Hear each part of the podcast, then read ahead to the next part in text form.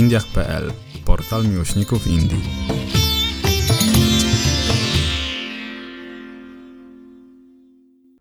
Zapiski na kolanie. Odcinek czwarty. Święte miasto Haridwar wita.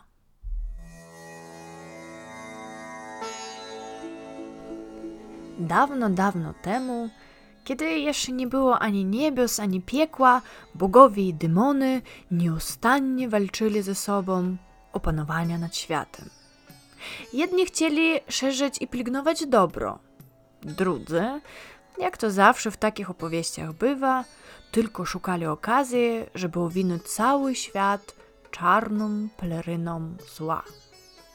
Bili się, bili, aż w końcu wyczerpanie tym bezsensownym zajęciem postanowili rozwiązać konflikt dyplomatycznie. Z poradą przyszedł Wiszno i rzekł tak. Obrócę się w żółwia, a na swoje plece postawię górę mandala. Wy przywiążecie do tej góry węża i używając jego jako sznura, zaczniecie obracać górę mandala, tym samym ubijając ocean mleka. Objawiam się wam różne klejnoty, ale bądźcie czujnie, nie podajcie się pokusie. A zobaczycie niebiański nektar nieśmiertelności. Amrity. Kto wejdzie w posiadanie owego nektaru, na zawsze będzie panować w niebiosach. Przegrany będzie zmuszony udać się do świata ciemności w głębinach ziemi. Tak i zrobili. Kręcili kręcili, ubijali ubijali ten ocean, aż w końcu zaczęły pojawiać się różne cudowne rzeczy. Nimfy, czarujące swoją pięknością. Biały mityczny koń, szybki jak wiatr, wierny druh każdego wojownika. Krowa obfitości. Tu akurat sprawa jest jasna, czym mogła taka krowa obdarować każdego, a nawet księżyc. I trwało to wieki. Już nawet nasi bohaterowie zaczęli wątpić w proroctwo Wisznu. Aż nagle z głębin oceanu wyłonił się garnek niemęckiego nektaru nieśmiertelności. Oczywiście w tym momencie dyplomacja się skończyła i doszło do zaciętej walki. W trakcie tego starcia cztery krople amrity spadły na cztery miejsca na ziemi, nadawając im mistyczną moc. Koniec końców bogowie wygrali, a demony musieli udać się do piekła. A w owych czterech świętych miejscach raz na jakiś czas rzeki zmieniają się w pierwotny nektar, dając szansę kąpieli w esencji czystości i pomyślności.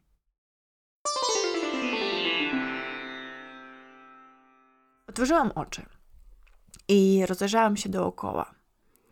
Radzież w całkowitym skupieniu prowadził samochód. Misiek był jeszcze pochłonięty swoimi snami. Z głośników dobiegały brzęki jakiejś indyjskiej muzyki. Spojrzałam przez okno. Miasto było owinięte poranną mgłą, ale odczuwając dotyk pierwszego promienia słońca, powoli uwolniało się z objęć snu. Gdzie nigdzie przebiegał bezdomny pies, ale nie szczekał. Miał szacunek do porannej ciszy. Na ulicy pojawiały się pierwsze sylwetki.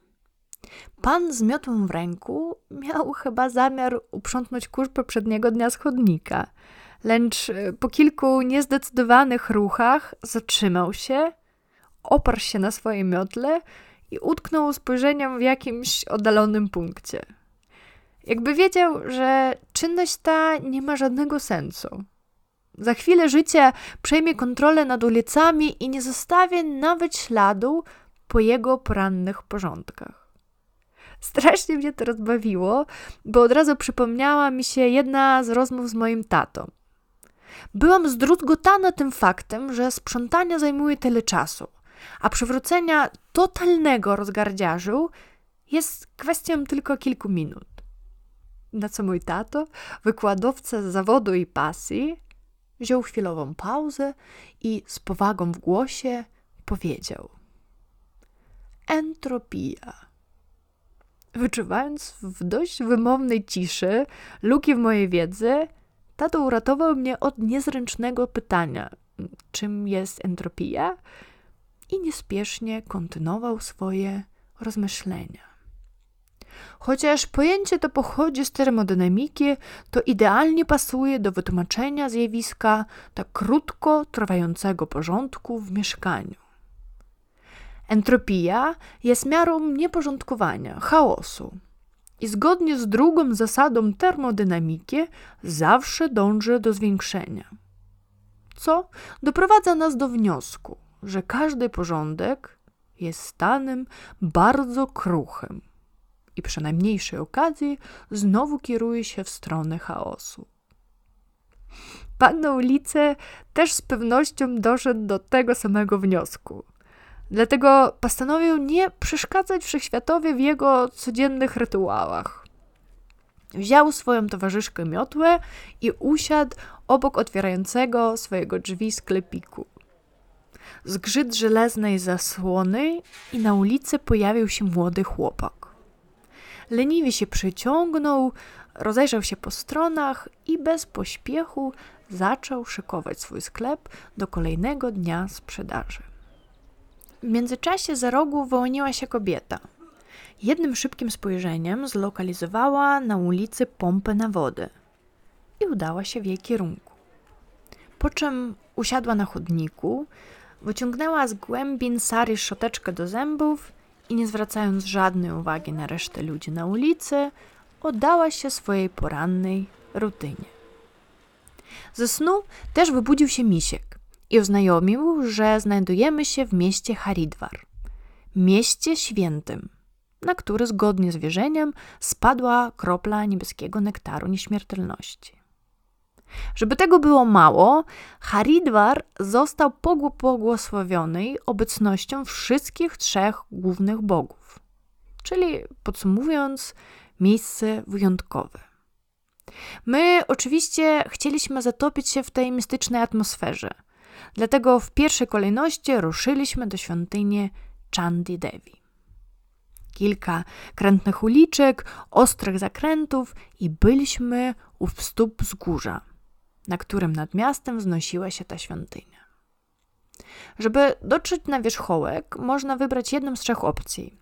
Pierwsza to malownicza, trzykilometrowa wędrówka, w trakcie której można przemyśleć swoje życie i przygotować się na spotkania z bóstwami. Alternatywą spokojnej tułaczki jest pokonanie tej samej trasy skuterkiem, albo sposób najwygodniejszy wjazd do góry kolejką liniową, co też wybraliśmy. Na drzwiczkach z zadoszonego wagoniku była przyklejona kartka z zasadami bezpieczeństwa podróży. Ręce, nogi i resztę odstawających od ciała elementów zalecano trzymać w środku wagonu. Inaczej występowało ryzyko niewrócenia w komplecie. Kolejka skrzyczała, jączała, ale dzielnie wspinała się ku górze. Z każdym kolejnym metrem wynagradzając nasze oko cudownymi widokami. Nie pamiętam teraz, czego spodziewałam się po pierwszym spotkaniu z miejscem modlitewnym w Indiach. Ale z pewnością mogę powiedzieć, że byłam zaskoczona – Przyzwyczajona do kameralnej i owiniętej pomrokiem atmosfery cerkwi czy kościoła, zupełnie nie oczekiwałam tego widoku. Po wyjściu z wagoniku znalazłam się na małym targu ze straganami pełnymi kolorowych kwiatów, sznurków modlitewnych, owoców oraz dekorowanych kokosów. Nie zdążyłam się jeszcze rozejrzeć, jak e, pochłonęła mnie żywa rzeka pielgrzymów, którzy śpiewając i wykrzykując jakieś pojedyncze hasła, podążali do przodu. Całkowicie pozbawiona możliwości decyzji o swoim kolejnym kroku, po prostu poddałam się nurtowi i przyjęłam ten sam kierunek ruchu. Po chwilę, jak obce ciało zauważone przez system obronny organizmu, zostałam wypluta na bok, i znalazłam się przy okienku z napisem przechowania butów. Szybko namierzyłam miśka w tłumie. Po jego twarzy było widać, że taki tłok i oddech sąsiada na plecach zdecydowanie wprowadzają go w lekkie poczucie dyskomfortu. Ja z kolei czułam się zupełnie zagubiona w tym, w tym co się działo dookoła. Chyba wysyłałam w eter sygnał pomocy, pomocy. Sygnał ten został odebrany, bo już minuty później przede mną pojawił się pan, przedstawił się jako kapłan służący w tej świątyni i zaproponował mi swoją pomoc w uprowadzeniu. Uradowałam się niezmiernie i już otworzyłam buzię, żeby wysłowić swój zachwyt tym, jaki to Pan jest uprzejmy i jak jestem przysiętliwa, że pojawił się na mojej drodze, aż poczułam szarpnięcia za rękę i idący za tym krótki komunikat z ust Miśka. Ten Pan jest naciągaczem. Opowie ci kilka bzdur i będzie wymagać na końcu pieniędzy. Obserwuj to, co robią ludzie, a dowiesz się więcej. Myślę, że ton głosu Michała dał pseudo-przewodnikowi do zrozumienia, że tu raczej interesu nie ukręci. I tak samo szybko jak się pojawił, pan zniknął w tłumie. A ja zaczęłam przyglądać się rytuałom obowiązkowym przy odwiedzaniu świątyni. Najpierw musiałam pozbyć się butów. Jest to punkt obowiązkowy przed wkroczeniem do miejsc świętych, nawet tych zabytkowych, gdzie już nie odbywają się modlitwy, ponieważ buty noszą na sobie kurz z ziemi i są uważane za nieczyste. Bez zawahania przekazałam swoje obuwie do okienka z przechowalni, a w zamian dostałam papierowy numerek. Później rozejrzałam się dookoła, żeby sprawdzić, czy mój strój jest odpowiedni. Oczywiście musi być skromny. Zakryte ramiona oraz spodnie albo spódnica przekrywające kolana zdecydowanie spełnią ten wymóg. Próg świątyni. Każdy pielgrzym wysoko podnosi stopy i nie dotykając progu zdecydowanie wkracza do środku.